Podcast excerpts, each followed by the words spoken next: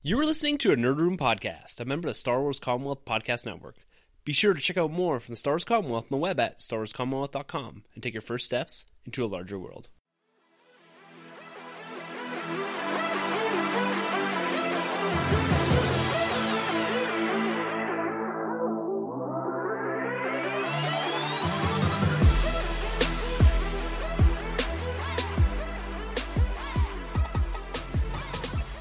Hey everyone, and welcome to the Nerd Room. where We talk all things comics and movies. This is episode number 56. We're discussing Star Wars Rebels Season 3 mid-season trailer. I'm Ernie Tim. I'm Troy. Star Wars has just been exploding all over the place for us. It's, it's, it's unreal what we're getting right now from Rebels, from the comics, from the novels. And we're going to discuss this massive Season 3 mid-season trailer this week. It dropped a couple days ago, six days ago, I believe. Yep. And it just blew my mind apart. Yeah, it's just crazy from start to finish the way it opens, right? We'll get into it. Yes, we certainly will. And we're going to dive right into that after we get through a bit of news here. There's a lot going on in the nerd world. We have to catch up on some news from the last few weeks. But off the top here, we just wanted to throw a few things out there and do a little roundup from around the Star Wars Commonwealth. And first things first, we want to congratulate Rob Cass. He's one of the newest members of the Star Wars Commonwealth, and he just welcomed into the world his second child. Everyone's happy, everyone's healthy, and from the nerd, we just want to say congratulations. Congratulations, man. That's great news. And now Rob, he like I said, he's one of the newest members of the Commonwealth, and he does host the Roman Pod and Cast, which is his original podcast. But he's also now hosting a new show that falls underneath the Talk Star Wars branch called the Talk Star Wars Roundtable, and it's a really unique podcast. It's focusing in on the listeners and it's inviting the listeners in to be a part of the podcast. So, with varying hosts from around the Commonwealth, once a month you're going to see these episodes drop that do include Knights of the Commonwealth and include listeners. So, you're going to have a chance to be on a podcast to talk with the different hosts about Star Wars. I love that idea. It's such a great concept, right? It's really cool. And they Yeah. dropped their zero episode a couple weeks back where they kind of go through the format and what this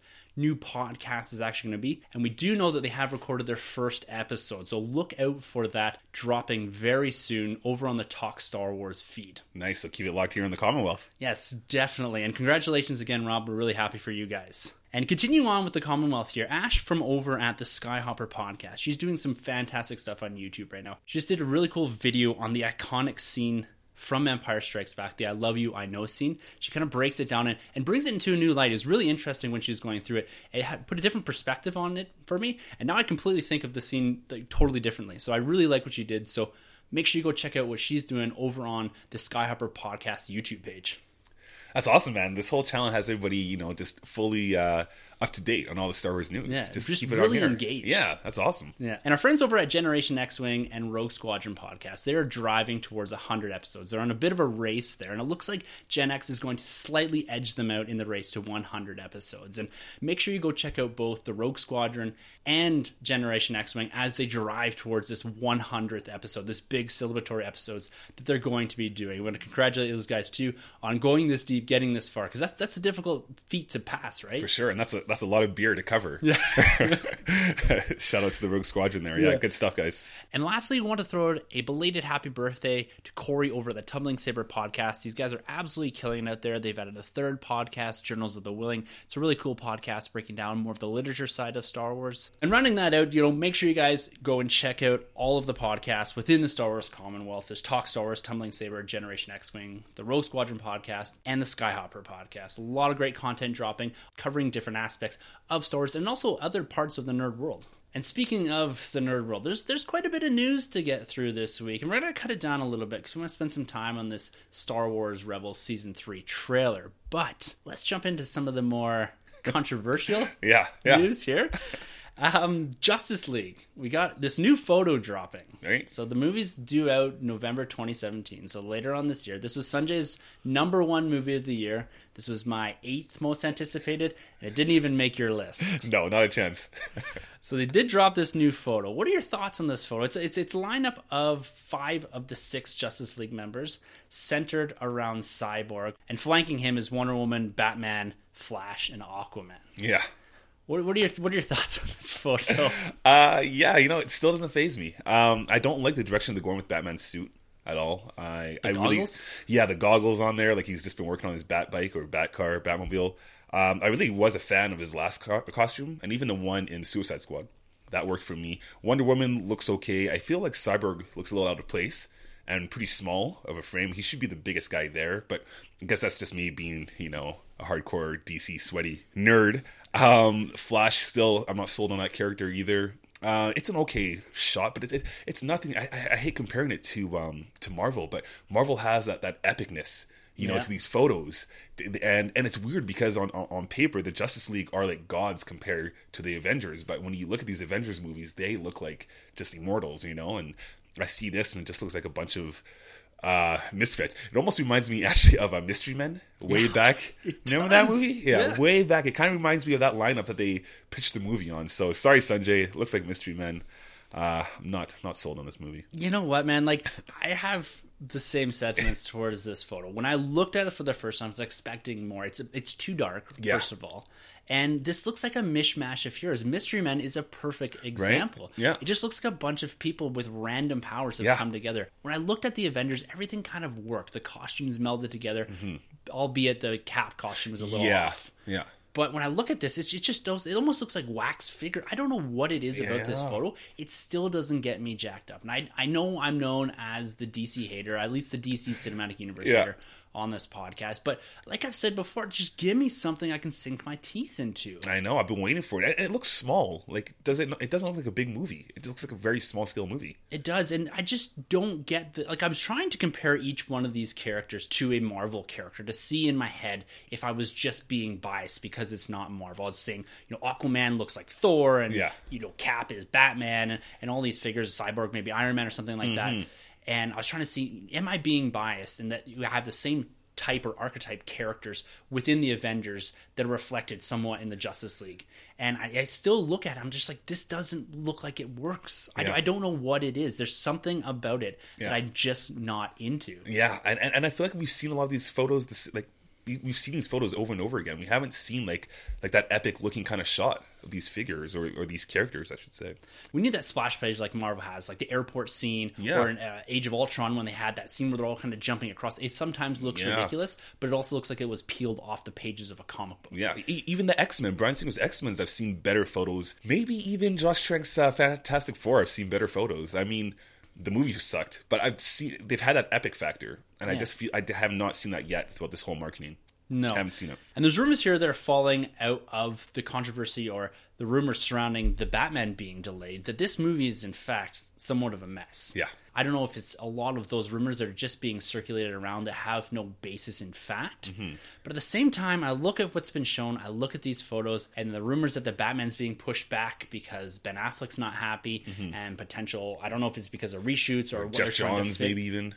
I, I don't. Yeah. I really don't know. There's there seems to always be this swirling shit show around the DC cinematic universe Mm-hmm. Yeah. when it comes to their films being produced and when they're in the editing stage and people saying early cuts look like shit and Yeah. like I know we're still ten months out and Sanjay pointed that out on Twitter that Right. there's probably not even a final cut of this. They have finished principal photography, I believe, Mm-hmm. so there is all of the scenes are there and they're I guess waiting on CG and that, but we still don't know anything about this movie. No. and it's maybe being a bit harsh on our part as far as criticizing it this early on in the stages of production. Yeah. But still, like, come on, guys. Just Yeah. when you're putting stuff out, like Wonder Woman looks fake in here. Like she, does, Yeah, she not, doesn't look real. She doesn't have this epic pose to her. She's No. just standing there with this dour face. Yeah, dull. And it's Yeah. like, why isn't she in her Wonder Woman pose, the Right? shield, the sword up? Like, just show these guys in action because that's one thing we really haven't seen. We've seen them wandering around together, but we have not seen them in action together, and that's what is going to draw people in. Like to. you, you think of that scene from one of the first Avengers trailers In New York? that had in New York, Oh, yeah, yeah. that had the camera spinning around all of the Avengers. Yeah. It's like, holy shit! Like Yeah. that. Here are the Avengers, And that became like their trademark thing, right? Yeah. Yeah.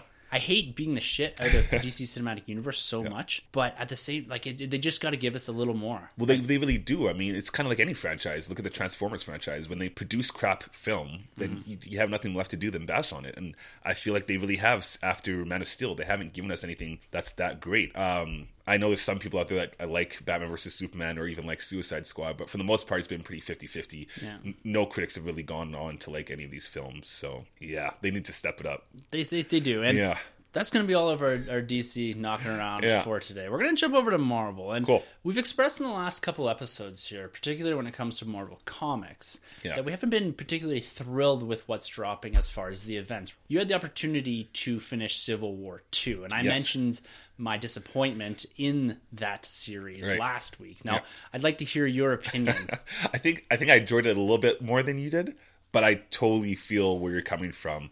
Uh, the conclusion was kind of a throwaway. Th- This character, uh, Uly- Ulysses, yeah. I feel like he's just out of place. They didn't know what to do with him. He became too strong, too powerful to contain in this universe. So they kind of just threw him out last minute.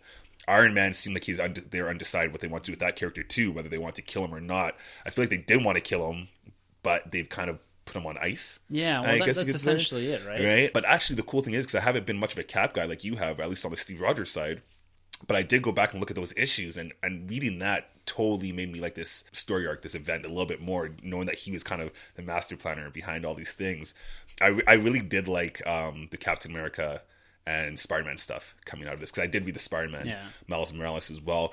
But you know what really bugged me is when you go back to Civil War One, you could either be on Cap's side or you could be on Iron Man's side, and they both had you know their pros and cons. But going into this book is always Iron Man is always on Tony Stark's side, and I really feel like Captain Marvel was made to be like the protagonist. She she um Yeah. she she was just like the bad guy the whole time. I found myself confused sometimes Yeah. as to what side each like we've been talking about Tony being a futurist, Right. And it just it always seemed weird to me the side that he was The on. The role should have been flipped. yes, The role should have been flipped for sure, but I just feel like where Tony Stark was coming from, like, yeah, that makes sense. And like, why would you trust this guy's powers so fast on uh, on Carol Danvers' side? And it just didn't make sense to me. I just I just looked at it the whole time as a villain, as opposed to going back to the first one. I could kind of hop back and forth. You, you kind of could feel like you were Spider Man in the first one, that you kind of would go back and forth between these two Yeah. heroes.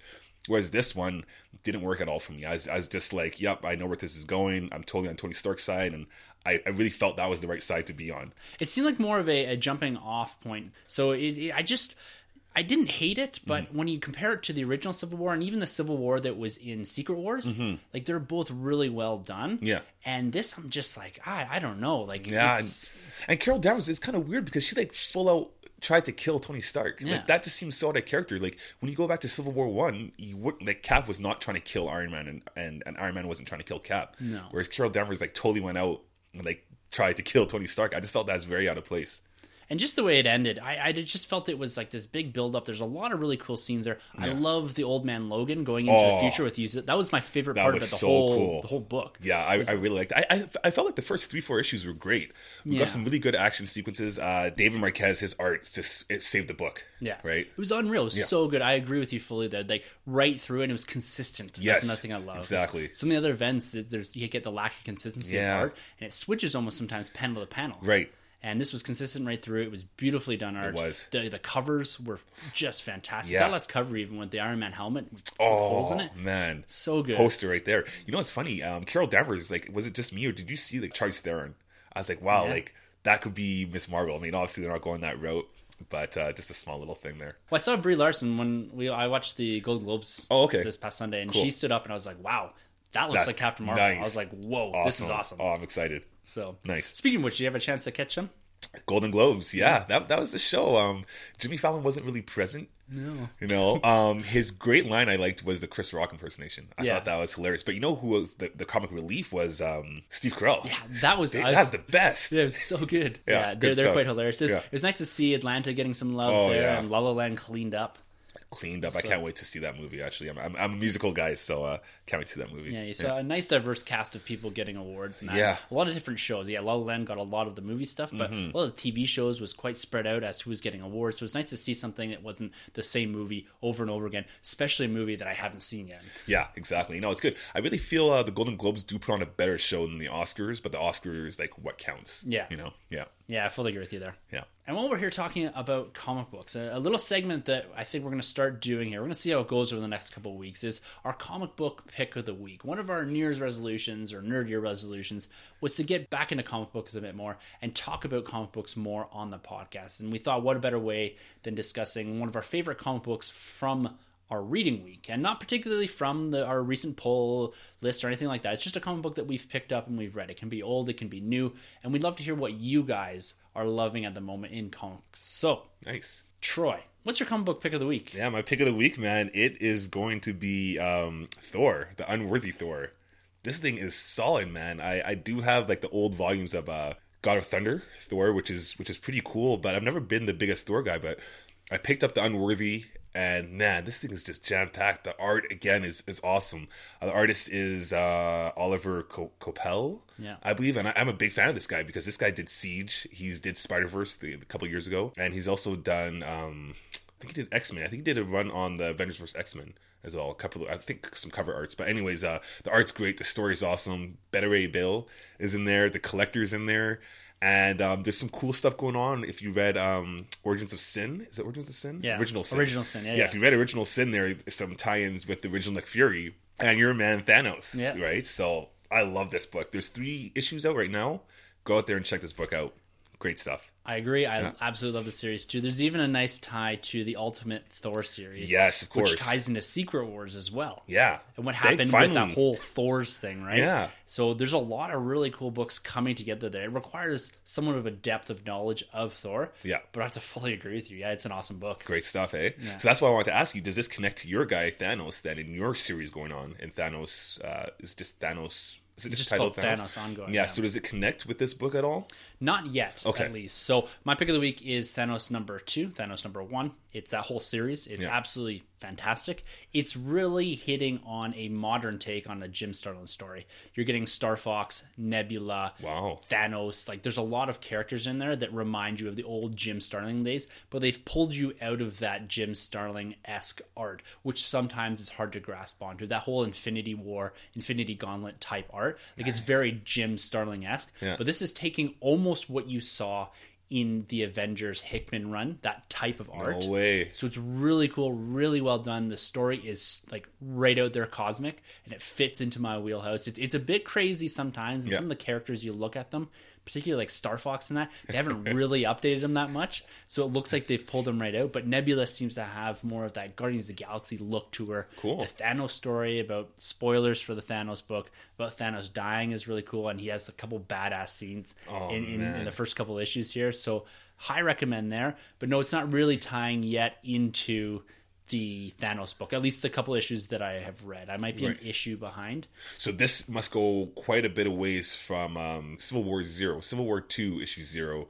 How Thanos took out War Machine, basically. Doesn't Yeah. really tie into that. Like Oh, he's okay. gone back to the the worlds that he controls. And Nice. Corvus Glaive was sitting on his throne, and that Corvus Glaive kind of ties into the Hickman run. And Oh, so there's a lot of really cool stuff going on there. So Yeah. there, there's some really good stuff. As much as we've kind of beat the shit out of Marvel last couple of weeks, there's some really good stuff going on on some of these new ongoings and picking up on some of these threads that were left dangling for Mm-hmm. a year. Well, that's just it. I mean, going back to Thor, like it, it's nice to finally have some kind of ties to Secret Wars because we haven't really had anything tying back to that. So it's really cool that we get that in. I think issue Issue right in issue mm, one. issue one, yeah, it, issue it kind of ties directly into that idea. And if you hadn't read Thor's from Secret Wars or even the original Sin stuff, you wouldn't really know what's going no, on. yeah, But this is really the first appearance of Thor in quite some time. yeah, the unworthy Thor. Like you saw him in Secret Wars. Yeah. But beyond what happened in Original Sin when it became unworthy, like you haven't seen him for that long. that's right.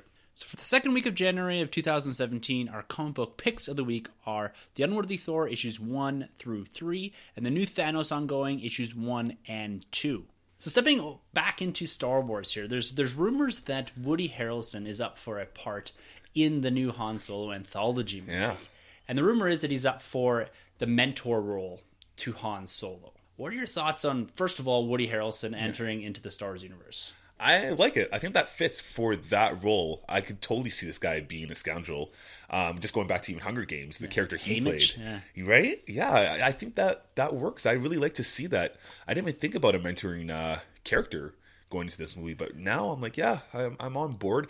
I don't know in the extended U if um, Han had like a father figure instead, or, or I what. really don't know. There's some Han Solo books out there that Mm-hmm. take place roughly about the same time. I've never read them. Yeah. But apparently there is somewhat of a mentor figure out there that Right. this character could be. yeah. But when I look at Woody Harrelson, I still just don't see him in the Star. I just watched this movie he was in. I think it was called Triple Zero or Triple Nine.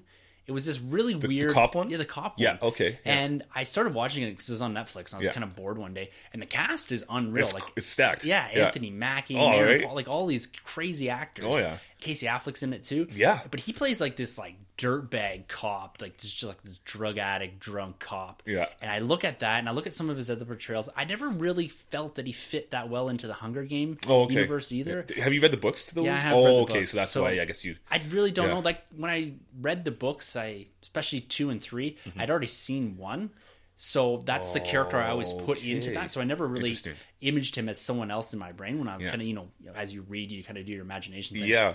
but I just don't feel he's the right actor for that role. I don't know what it is. Do you think it's too much of uh, his personality? Like it's too he's, he's kind of too big. Yeah, in a way to be too much Wars? Woody Harrelson. I Yeah. think I won't see the character he's playing. I'm going to see Woody Harrelson. When you look at the actors that they've cast for this, Alden Ehrenreich, Yeah. and even Donald Glover, like Yeah. Mm-hmm. I feel that he can act well enough that I won't see Donald Glover. I won't see the character Yeah. from Community. I'm going to see Lando Calrissian. Right.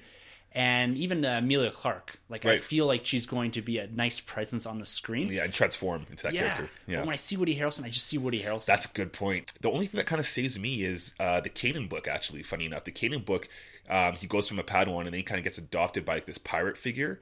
If they can kind of play with that kind of role, that idea of like this pirate smuggler scoundrel taking on this uh, young Harrison Ford character or Han Solo, I should say, then I'm, I'm kind of sold on that idea. interesting because Yeah. when I look at it, I see potentially the villain in the movie. Okay, yeah, we don't even know who the villain could be. No, so the Empire is going to be in the periphery here. I think you're going to see stormtroopers. You're going to see hints of what's going on in the background.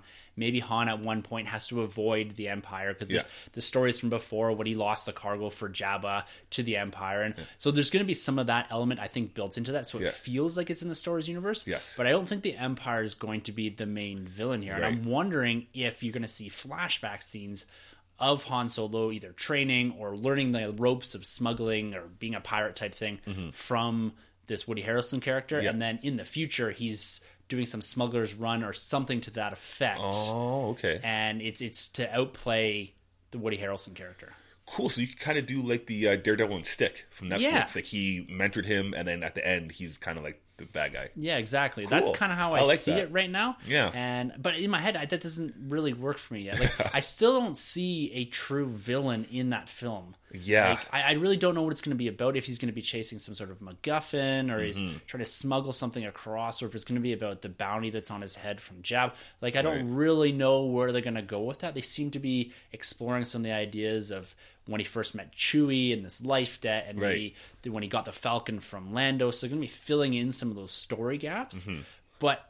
I need a whole story here too, right? Like I still have a lot of confidence in this film. and I think it's going to be fantastic. Yeah, after seeing Rogue One, especially. Yeah, and it's in good hands. The writers are great, the director's great. So I'm looking forward to what they're going to put on screen, but I still don't have an idea because we've never had a movie when it's not the rebellion versus the empire. Right.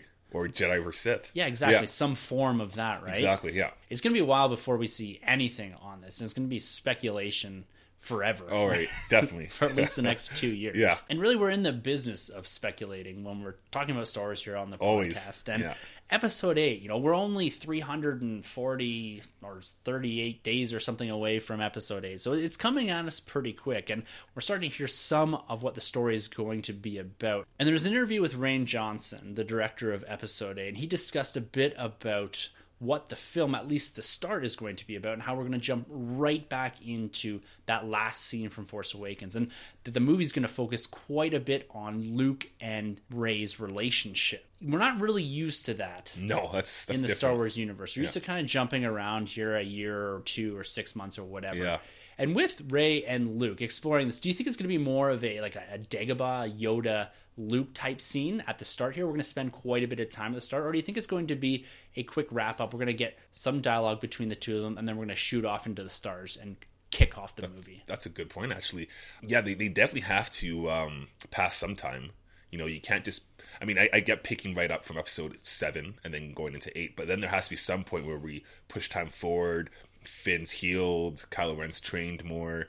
So yeah, maybe they, they start the movie, you know, they, they pan down from space, go down to um I forgot the planet. But they go to that planet and you see them train, they talk, they exchange words, whatever the case is, and then pan back out to Starkiller Base or a new Starkiller Base and You have Snoke and well, because basically Snoke asked what's his name. I'm bad with General names Hux. today. General Hux to find um, Kylo Ren. Yeah, and bring him for more training. Exactly. So I won't be surprised if we see Kylo Ren pretty early in the film, much like we did in the last film, actually, Episode Seven. Well, they need to pass some time here. They have to. You're right because there's a lot that happened at the end of that film, particularly when it comes to the First Order. Even they suffered a major loss. There Yeah. a lot of bodies gone.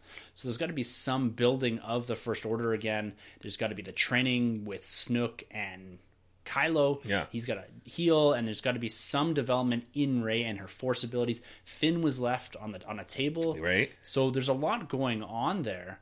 And if we jump straight into episode eight from what we came out of in episode 7 Mm-hmm. it, there's not a lot of time to pass to kind of wrap up some of this and get back into a thrilling story. Exactly. Yeah, and the crawl. Where's Yeah. the crawl cover? Because if it's picking right up from Episode Seven, Intra, I've never thought right? And. I- and it kind of gets has me scared because I'm like, we definitely lacked a crawl in the last movie, and they can't take out a crawl out of like the saga films. So like, what are you covering?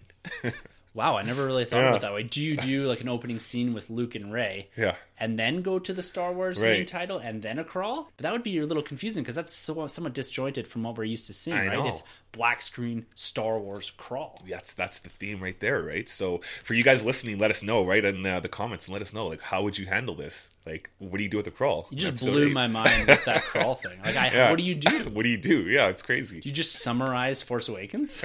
yeah, Starkiller Base was destroyed. yeah, Finn is injured. Like, what do you yeah. do? If you didn't see the last movie, this is what happened. I don't know.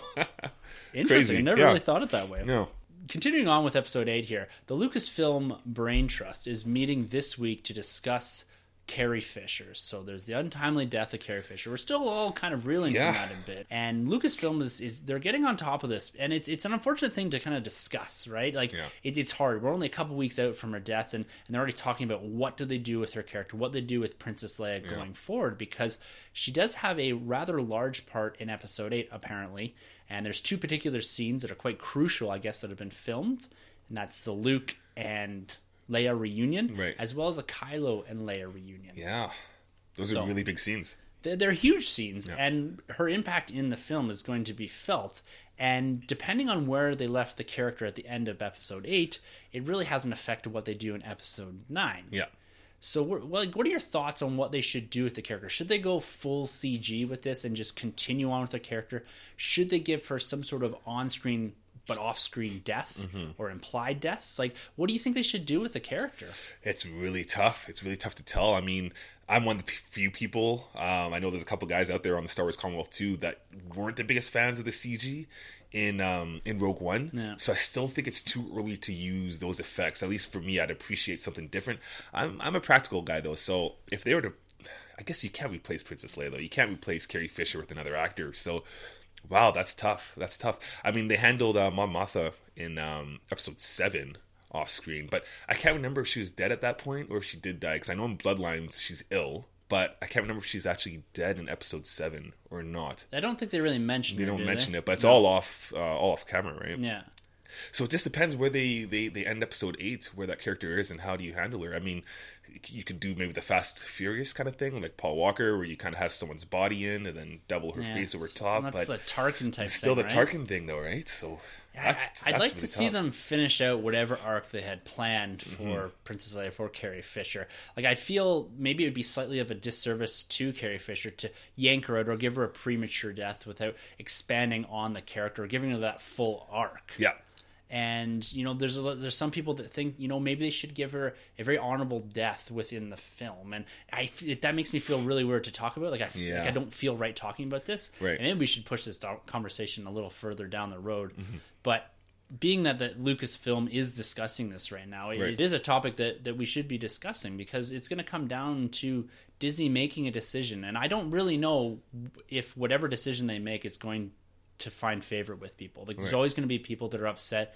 that they they've they've you know they've taken the character a certain direction because of her death, or people are going to be upset that they went the full CG route. So Yeah. I don't really know if they can win here. yeah. How do you satisfy both parties, right? So and I really don't even know where I stand. I think I'm still struggling with the idea of you know giving her an on-screen death because it's it seems too real right now. Yeah. And maybe a couple years down the road, I feel a little less I, I don't need because it's it's coming. Most I guess likely. within less than a year though. That's just it. So like, do they have to tweak the end of episode eight because it, it's important as to where they leave the character in episode eight for what happens in episode nine. You don't want to leave her at the end of episode eight with a really critical story arc and something that requires further development, and then have it cut short in episode nine. I think that would be a massive disservice to the character, to the legacy that she'll be leaving with this character. It really So, would be. It's a tough debate, and I think it's something that we're going to be talking about for the foreseeable future as to what they're going to do. So I really don't know. I'm kind of on the fence here. I don't really have a, a position other than the fact that I want them to do justice to the character For sure. for Carrie Fisher because that's what she would have really wanted. Mm-hmm. And I think Disney is all about that. Like I don't doubt that they're going to go down a path that is just for them, is just going to benefit them. And No. So I, I think they're going to do her well, Mm-hmm. and I hope that whatever direction that they take, that the fandom will support that. Yeah. because I think they're going to be trying to do what's best. Absolutely agree. Yeah. So, all right, continuing on with our Star Wars talk, Star Wars theme throughout the majority of this episode here. We're here to talk about Star Wars Rebels Season 3 mid season trailer. We did have the opportunity to watch the first episode, or the first two episodes, actually. Yeah, the bonus, yeah. Yeah, The Ghost of Geonosis. And you can catch our discussion of that on our weekly after show podcast, Rebels Alert, which is on the same feed you're listening to right now. Just go back and check that out. We go into some detail about Saw's appearance and the connections to Rogue One and the overall arc that we see a lot of these characters going through and how well that episode was received by both of us. It was. Yeah. And we're going to get in and we're going to break this trailer down in a little bit of detail and talk about particularly some of the ties to Rogue One, some of the Thrawn stuff, and some of the Obi Wan and Maul stuff that we do see in here, and speculate a bit of what we think is going to happen in this season because it looks like this is going to come at us fairly quick. We got a couple episodes here. And then a slight hiatus again. It looks like about a Yeah. month hiatus. Oh man. So it'll be interesting to see if we get a lot of this in the first couple episodes, Mm-hmm. or if we're going to see these arcs continue out through the entirety of the season. And yeah, let's get into it. Nice. We got Ezra kicking off the trailer here in his space jammies, Yeah. Yeah. and it's it's I like this warning thing that's going on in the background with Obi Wan, and that Mm-hmm. that's pulled right through the trailer here. It's kind of always in the background. I love that. And who who activated that warning? Well, that's the interesting part. Yeah. Like why it kind of looks like it's broken apart there, right? And was something was Maul on board? Is Right. it, is it Kanan? Has Yeah. he kind of gone off on his own and Right. left Ezra by himself, saying, "I'm going to take up this mission on my own," Yeah. and almost do like the sacrificial type thing? That would make a lot of sense, actually. Yeah. So we get some great splash images here of Imperial ships above Lothal. I think was the first planet, and it looks like we're above the chopper base here. I can't remember the planet name, um, but looks like Thrawn's endgame is kind of coming to fruition. And this is a theme that's pulled right through the trailer here is that Thrawn's endgame, all this waiting that we've been seeing him doing throughout the entirety of this season. And we've even mentioned that, like mm-hmm. maybe one too many times he's let the rebels go, but it looks Yeah. like they're driving towards an end point here. And it's really shown in this trailer. Yeah. And we had the the image of the tie defender flying there, so that comes out of the the back end of the first half of the season about that secret weapons program on Lothal that Thrawn is apparently running. So it's just cool to see one of those in action. Could be a prototype. There is an image later on in the trailer that does show it in action fighting against the rebellion here. And the one thing about this TIE Defender, it seems like it's going to elevate the rebellion to this next level with their starfighters. Do you mm-hmm. think that we're going to see an X-wing in Rebels? Oh, I hope so. Because we've yet to see them. Oh, them. yeah, right? we haven't seen one of those. I would love to. I'm a big fan of the X-wing. That's probably my favorite ship. Yeah, because it's oh, got to be about that escalation, right? We have the mm-hmm. TIE Defender. Is the X-wing the answer to that? Right. That's a good call. I don't. I don't know actually. Then, if we put it that way, what do you think? We're gonna get it? I think we're gonna get. Yeah? It. I think it's gonna be maybe towards the Towards end the end of the series- the season? season. Yeah. But I think we're gonna get something to that effect, at least alluding to it, right? This so that droid that we just see there kind of reminds me of General Grievous's uh, henchman a little bit. You Oh, know, their yeah. staffs where like, like the first glance, It does kind of "Oh, look like yeah, that. Yeah, and he's yeah. beating the crap out of Chopper there. yeah, A lot of the a lot of the scenes here that we're seeing in this trailer are pulled right from the first two episodes too. That the Saw episode here. Mm-hmm. yeah. And one of my favorite scenes from this trailer is Thrawn standing there with the Death Troopers. Right. Like I absolutely love that they've tied that in. Like we didn't get enough already. Yeah. so great, you know, coming off of Rogue One that we've seen these guys in the uh, Dave Filoni universe now of Star Wars. Love yeah, and, and going into the visual dictionary with the Death Troopers, we spoke a bit about this on the last episode Mm-hmm. of Star Wars Rebels Alert.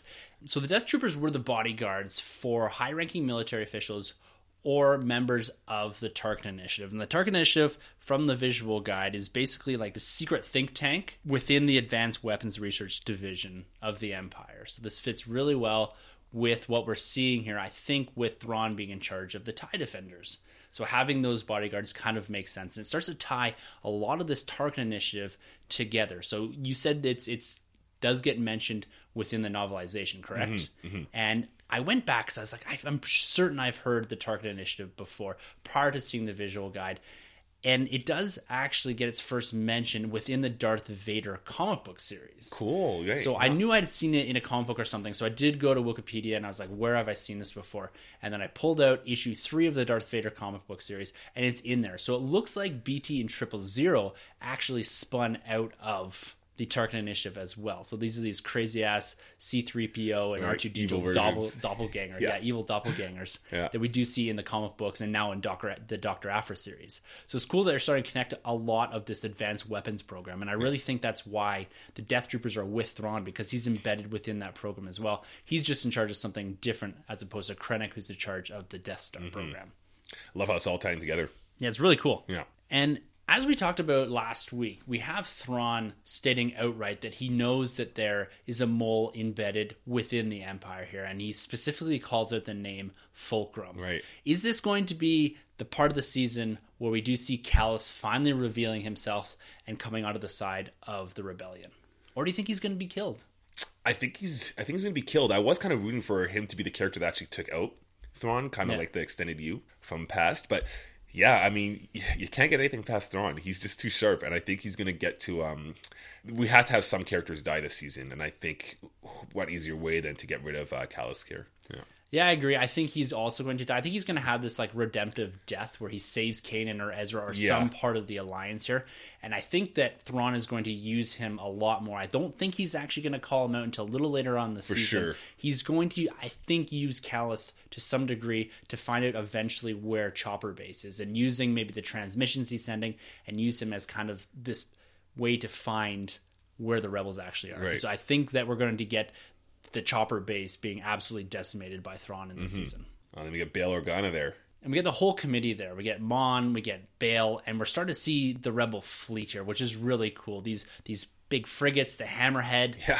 corvettes that we saw from Rogue, One One, there, yeah. the Mon Calamari ships, and we're starting to see the Rebel fleet come together, Yeah. which is a really cool concept. So we're finally seeing, after numerous seasons, these different cells finally coming together to form the alliance and of the rebellion. So we saw in Rogue One that I, still don't think they were that fully cohesive unit. You had the committee and people were disagreeing, and we can't do anything without the, the panel, without the democracy. Mm-hmm. But at the same time, it's nice to see those seeds being planted in Star Wars Rebels. I absolutely love seeing So Bail cool. and Mon and all these characters pull right through here. Yeah, just seeing them grow. And like you mentioned before, space battles. We're getting a lot of space battles going on here. Yeah, I think this is where we're going to start to see these epic space battles. We have finally this the rebel fleet coming together here. They can oppose in a much larger way the Empire here. Not, I don't think they're ever going to match gun for gun No. the Empire here, but they can put up a bit more of a fight. We're seeing a lot more of these epic type Return of the Jedi space battles, Yeah. right? Like these huge space battles with numerous star destroyers, the the large Mon Calamari ships, Yeah. and the rebel fleet itself actually opposing the empire and we do get right here from governor pryce her speaking to grand moff tarkin who's reappearing which is it's it's really cool to start to see a lot of these rogue one a lot of these new hope characters coming together here she does comment about multiple rebel cells making a coordinated attack is something new something they haven't seen before so it's really cool to hear that that, that we're going to see some awesome space battles coming forward here in this in this uh, back half of the season For sure. Do you think we'll see Wedge pop up piloting any of these ships? He's actually in this trailer. Oh? Wedge. Okay, yeah, nice. he does show up briefly in his Tie Fighter gear, as well as what looks like his A-wing gear as well. Cool.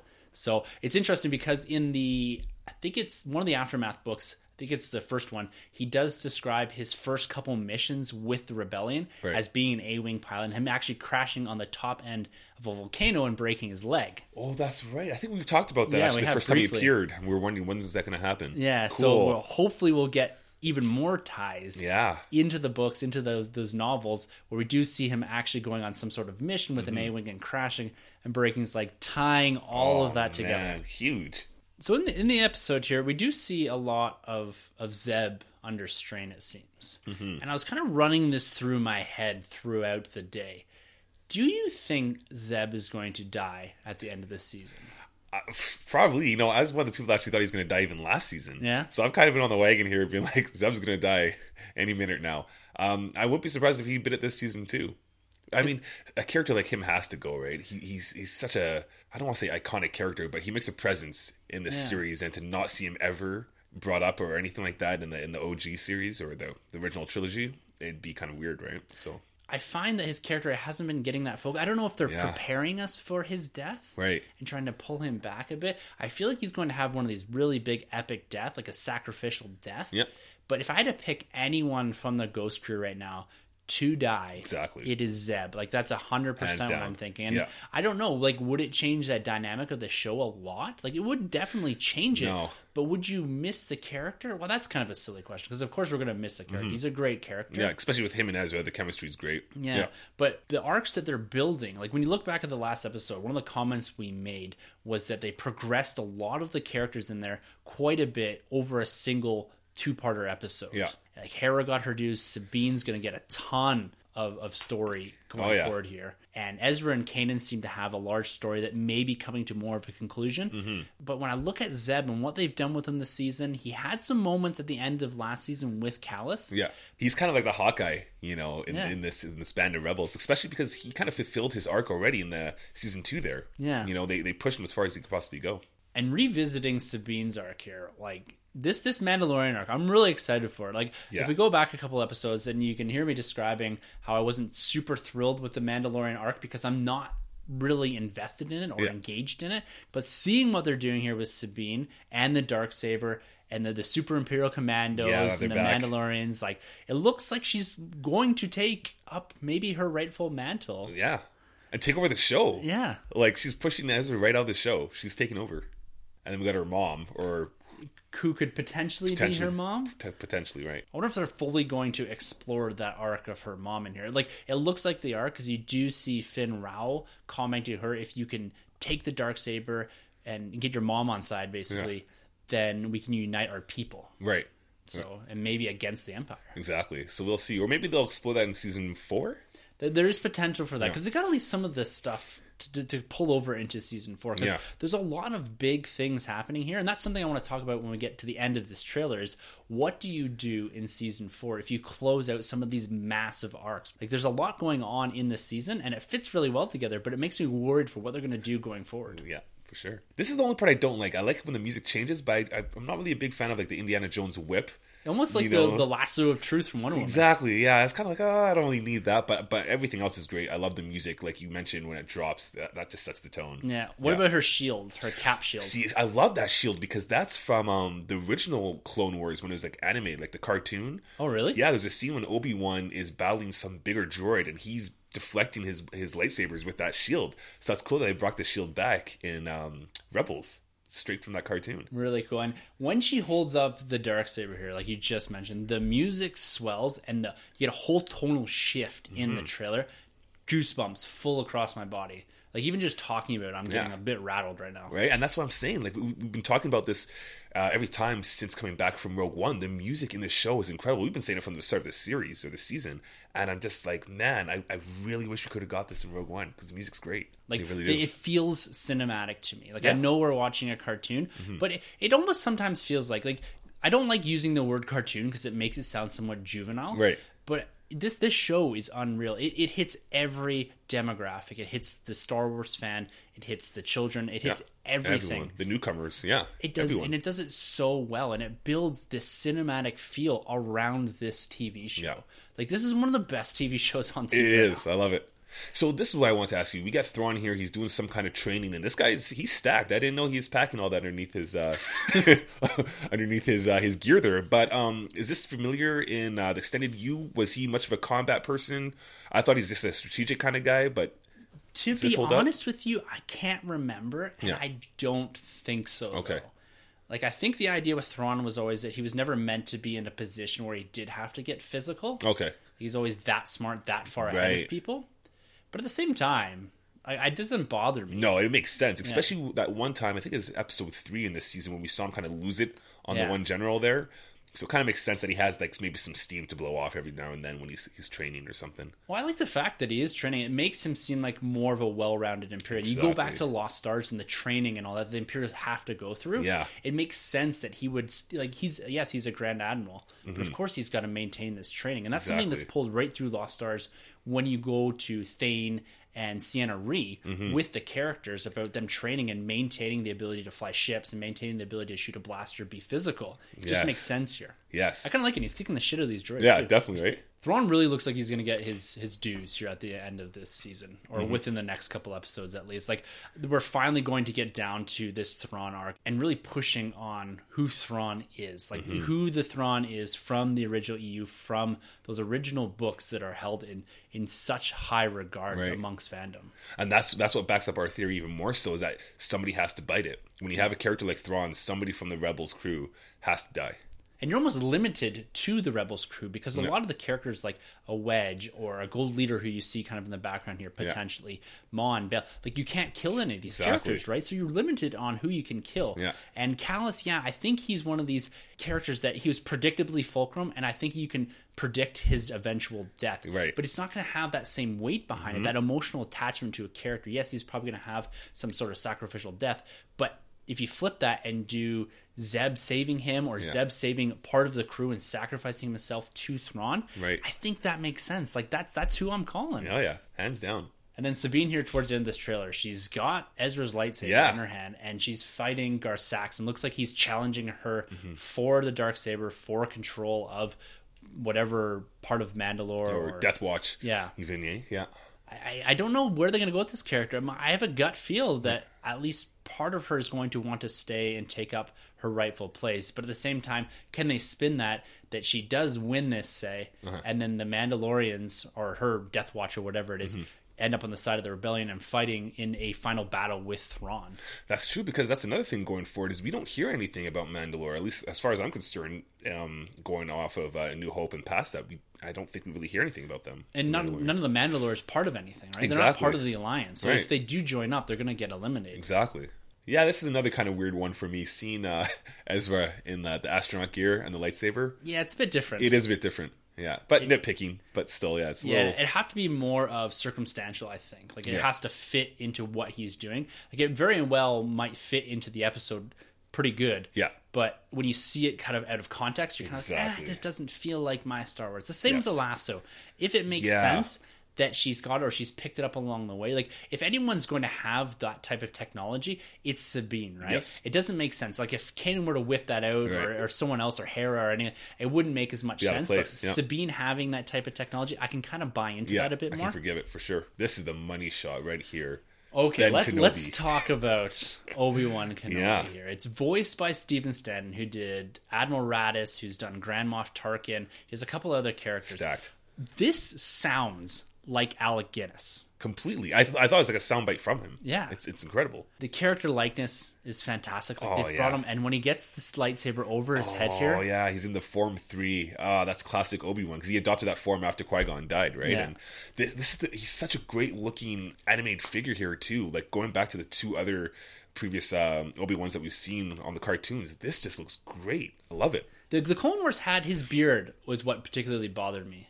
Like it It's never pretty square, like very shape like, right? I think yeah, I think that was just the style of animation, yeah. and they've kind of tweaked that a bit into Rebels. They've Yeah. kind of gone a little bit away from that Yeah. squarey, boxy, rounded almost, it off. yeah, almost like pixelated type Yeah. beard or whatever.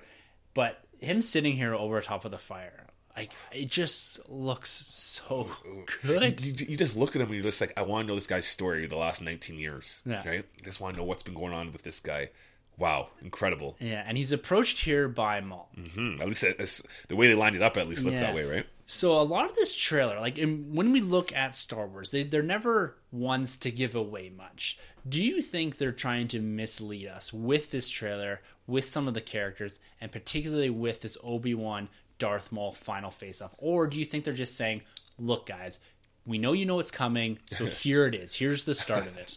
I think they are actually. I think they are trying to play with their minds a bit, but we are going to see this. We we, we have to see these two duel because if they don't, there's going to be a big disappointment among Star Wars fans. Yeah. I mean, you've built it up so far, but but like I said here, just this little editing trick going on here, it makes us believe that they're going to go down, throw down right away, but. I'm sure something else is going to happen along the lines, but we are going to see Obi Wan and um, Darth Maul fight. We have to. I Full agree. circle, right? It needs to happen. Yes. But one thing, and I threw this out on Twitter the other day. Yeah. Does this close the door for an Obi Wan movie? Like you take out the main antagonist for what potentially could be an Obi Wan movie set between Revenge of the Sith and Rogue One. Mm-hmm. Does this close that door? Do you think? They they might. I mean, uh, like I mentioned before too, they're, they're walking a very fine line here because they, they have to they have to tread so carefully, even more so with him as opposed to Darth Vader last season because he hasn't gone by Obi Wan Kenobi in quite some time. You know, he says it in A New Hope. Does this close the door to a movie? I, I I still don't think so because going to those comics that we read, you know, every sixth or seventh issue, they give us an Obi Wan journal, and there's there's some cool content going on there, but there's still a lot to be explored with what he's been doing on Mandalore or Mandalore on Tatooine. And I, I, I did mention, uh, you know, I guess it would close the door in the Maul saga, but I still believe we could get a uh, Obi Wan versus Bounty Hunters. We could see him take on Cad Bane because he's a huge fan favorite that character. So Yeah. I don't think it closes the door in a movie. No. I'm a little more pessimistic on that. Yeah. end, I think. I think it does shut a lot of the potential for an Obi Wan movie down. Mm-hmm. I know the fans want it, but I feel like Maul was the appropriate antagonist for an Obi Wan movie. Right. At least an Obi Wan centric movie. Yeah. I agree that there are other characters that you could bring into that, Mm-hmm. but are these characters that do they fit as well into an Obi Wan movie? This seems like it's closing out a circle, right? Yeah. He's coming full circle. Like he had killed him once, or he thought he killed him once. He killed his his master. Yeah. It makes sense that they're going to have this final duel when both of them are quite a bit older. Yeah, I think it does actually. Works better this way because if you think about it, if you were to do a Darth Maul uh, movie with Obi Wan or Obi Wan and Darth Maul, you'd have to explain so much. You'd have to ask the audience True. to watch this and watch Clone Wars because the general audience would be like, "Wait, I thought he killed him in Phantom Menace."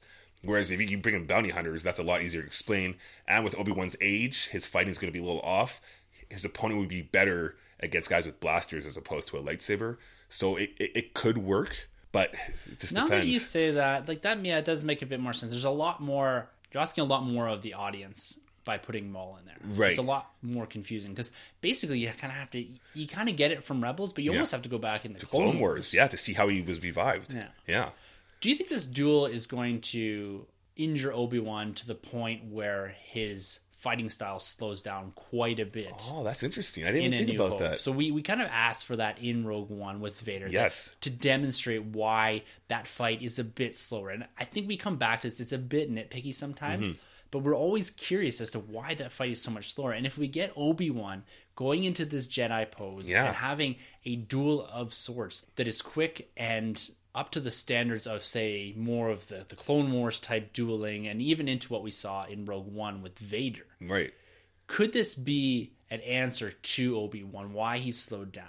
Yeah. Because Maul's gonna have to get his licks in. I, I just sure. don't want to see Obi Wan go in there and just beat the shit out of Maul. Yeah. like, I need this to have a good duel and maybe even a side story going on with Kanan and Ezra at the same time. Right. Like, something big's got to happen here, and I think this is going to be something that's relatively soon in this story. I don't think this is going to be the season finale. Here. Yeah. Yeah, you know, I, I actually really like that pitch. I didn't even think about that because yeah, his his fighting's out of whack when he goes up against Vader there. Mm-hmm. Um, but that would make sense, you know, if if Maul got at his leg or his shoulder, and that's why his his uh, form three is a little rusty. I don't think he even has form three in that that fight. But I like that idea. I like that idea a lot. Ultimately, Obi Wan would win, but he would win with the cost. Yeah, right? exactly. I think that's what they have to do for this. And going forward, this season looks unreal. And I had mentioned a little early on about we have these massive Maul Obi Wan arcs seemingly coming to somewhat of a close. The Thrawn arc may be coming to a close. Like I don't know if Thrawn's going to make it out of this season. I really hope he does. Yeah. But what do they do in season four? Dave Filoni had mentioned in the past that eventually we're going to see the Battle of Scarif from the Rebels' perspective. Could that be what we lead up into season four? Ooh, season four. I think season four would still be a year apart. I guess you could. I think You'd they- have to jump the timeline of it. You have have, to to, go outside of this year by year type. Yeah, thing, I, the only thing is, I, I'm pretty sure we are guaranteed two, uh, five seasons. So I, I think we'd maybe see the Scarif fight closer to season five. But like you said, we could jump time. But where do you go forward? I, I think you definitely have to hold on to Thrawn. I think this is going to be Thrawn's season where he wins. I think he, like there's going to be a Yeah. huge blow dealt to uh, to the Rebel lines. Yeah, so they're going to destroy the base, I think. Yeah. and then we're going to move probably to Dantooine, which is mentioned in A New Hope as the next abandoned rebel base Yavin prior to Four. getting Yavin Four. Yeah. Yeah, so that's, that's that's pretty cool. Maybe maybe they'll pick up a little bit on Ahsoka again. I mean, that's Dave Filoni's baby. Like he created that character, he loves her very much, and you know the, the general audience really likes what they've done with her too. Now going into Rebels, so maybe they'll pick back up with that because who knows? Maybe we lose a Jedi in this this season too. Maybe not necessarily death wise, but maybe Kanan goes somewhere else. So then you kind of have to insert Ahsoka, or um, Sabine takes that much more of a bigger role now that she has combat going on with the lightsaber or dark saber. Yeah, because we're always looking at these escalating seasons, right? You have Yeah. to get bigger and bigger. You have to top what you've done before. And my Mm-hmm. fear is that the season's going to end with such like with this Obi Wan arc, with the Thrawn arc, they're not going to be able to top it. With the exception of, and I've been rattling around this idea for a little while now, and I'm going to throw it out there. Cool. Would you be opposed to going into say the Battle of Scarif at the end of season four, and season five is into A New Hope? What the rebels are doing Oh, well, A New Hope is happening. so 'Cause we're walking that timeline. yeah, kind of going in and overlapping Yeah. with A New Hope instead of this assumption that we've all made that the Rebels series ends at Rogue One, essentially Wow. at the Battle of Scarif. Like you look at the Rebel fleet that they're showing in Rebels here, and what we know is present by the time we get to Return of the Jedi. Right. That fleet isn't present in A New Hope. You do Mm-hmm. see some of it in Rogue One, and there's discussion of it here by Mon Mothma. Yeah. Like that fleet is off somewhere else Right. and you do see it reappearing in Return of the Jedi. Could we get episodes that are concurrent with A New Hope? And then they're just continuing on, even into finding Echo Base or something like that. Yeah. Pulling in what could they do there? Like not focusing in on where the comics have, where they focus right in on Luke, Han, and Leia, Mm-hmm. but focusing on the other aspects of the rebellion, like what else is going on? Because it's very clear, like the ba- the Death Star battle, the Battle of Yavin, isn't the entirety of the Rebel fleet. Right. So there's a lot of other things going on. For sure.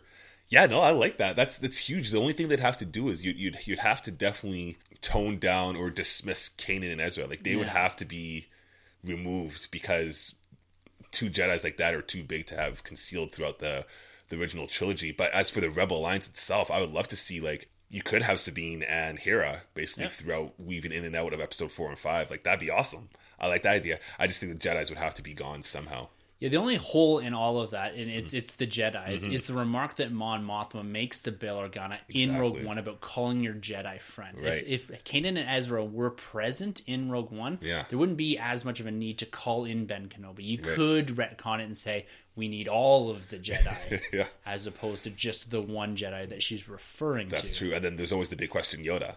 Yoda, uh, episode five, where he's Yeah. like, basically, the only other hope is Leia. Yeah. that we speculate at least, right? So there's basically Luke and Leia left for the Jedi's. So Mm-hmm. I don't know. That's something I- I that's like kind of rattling though. around. Yeah. Mm-hmm. Is how you escalate this is that you overlap it with a New Hope, and you retcon certain things in that the Ghost Crew is here or doing this, or Yeah. they're the ones that found Echo Base and then have moved on. They're more of this scouting team that Yeah. goes and finds That's the what I bases, like. what they've done in the past with the Chopper. So like it'd be interesting to see what they do there. I think that would be kind of cool. It'd be different. It's totally sideways Yeah. from what most people are talking about as far as speculating that the Ghost Crew is going to die. Yeah. As we go further and further into this, I'm less and less certain that they're all going to die. Yeah, I think some are going to make it out. But you know, going with your theory that you just made, that'd be cool too, because you could see like Thane pop Yeah. up from. You can see Lost Lost Stars characters pop up in that uh, theory. So I, I really like that. Huge. Be unreal. Yeah. So oh, that'd be great. Speaking about Lost Stars characters, in the last episode of, of Rebels, we didn't really talk about this Yeah. uh, the other day. The the female captain. Oh, Did you think at all that that was either Ciena Reed Yeah. or uh, there's uh, Admiral Rae Aftermath? Sloan? Yeah, yes, yeah. I, I thought it was. Uh, is it Sloan? yeah, this Sloan. That's who I thought, just because the age wouldn't match up with with uh, Ciena. Yeah, her But- being a captain. Yeah, But yeah, but but yeah, with uh, Rae Sloan there, I was like, oh shoot, is that her? Because they, they have released images of both those characters. I was like, Yeah. maybe that's her. But No, Yeah. apparently it wasn't. They, I can't remember her name. They said her name, and it's not that. Yeah. It's kind of like I was at first. I was like, "Oh my god!" I know. tying it in. so, this trailer was absolutely fantastic, and this is how you originally got me into Rebels by saying, "Hey Tim, watch the mid-season trailer for season two. Yeah. That was my entry point into Rebels. That was the Vader and all that. That's Right. another character that we could see pop up. That's in, true. in season four too. right, Like he, he's on Mustafar maybe. Ah, Oh, man, the castle. The castle. Ah. Yeah, But I love what they're doing here. I'm super excited to continue to discuss this and for them to build this universe. It's just incredible. We've called it on Rebels Alert numerous times. This show is the glue that holds together the entirety of the extended Star Wars universe. It From really the is. books to the comics, it ties in absolutely everything. yeah, yeah. It's it's a must watch, right? Definitely. Definitely. So that wraps up our discussion of the Star Wars Rebels Season 3 mid season trailer. There's so much going on in the Star Wars universe. We've got lots of books coming down the pipe. I'd like to talk a bit more about the comics here in the future episodes. And every week we're talking Star Wars Rebels over on Star Wars Rebels Alert. That drops every single Monday. We're kind of breaking down each individual episode. And we're also doing a massive MCU retrospective series. We talked a bit about that last week, and we've kind of developed it a bit further. We're looking at Iron Man. We're going to drop that episode on Wednesday, January 25th. So make sure you keep tuned in for that. That's going to be a bonus episode. That's not going to be a Nerd Room episode or a Rebels Alert episode. That's going to be its own separate retrospective series. So we're going back for the next 16 months and actually looking back with hindsight of what we've seen with Civil War, The Avengers, Age of Ultron, and how they've developed through the MCU from their humble beginnings. Yeah. Make sure you keep in mind that that's dropping on January 25th and kind of tune back in here to the Nerd Room to catch up on all your MCU movies. Yeah, keep it locked here for Star Wars, MCU, and Oscar bait. Yeah. if you'd like to be a part of the show, comment questions, throw some of your theories that way, some of your Rebels theories. We kind of threw out some pretty wild stuff here. Yeah. I'd like to hear what you guys think. You can always get us at hashtag enter the nerd room, the nerdrm at gmail.com. You can hit us up on our YouTube page. Just search the Nerd Room Podcast. So that about wraps it up for this week's episode. It's been an absolute pleasure talking Star Wars Rebels, talking Star Wars, and talking a little bit more comics here. We're looking forward to that. We're going to continue with this comic book of the week. If you guys have selections you'd like us to check out, DC, Image, Marvel, whatever, please throw them our way. I'm looking to expand a bit and, and read a bit more different stories as I kind of slowly get back into Marvel here. All right, guys, until next week, for the Nerd Room, I'm Tim, I'm Troy. and thank you for entering the Nerd Room. This has been a Nerd Room podcast production. You can find our hosts Tim and Troy on Twitter at the NerdRM and Troy the Boy 87. Don't forget to subscribe to the Nerd Room on iTunes, Facebook, and YouTube. Just search the Nerd Room podcast. Be sure to head over to StarWarsCommonwealth.com to find other podcasts on the Star Wars Commonwealth Podcast Network, including Talk Star Wars, Generation X-Wing, Tumbling Saber, Rogue Squadron Podcast, and the Skyhopper Podcast. Follow the Star Wars Commonwealth on Twitter at SW Commonwealth and take your first steps into a larger world.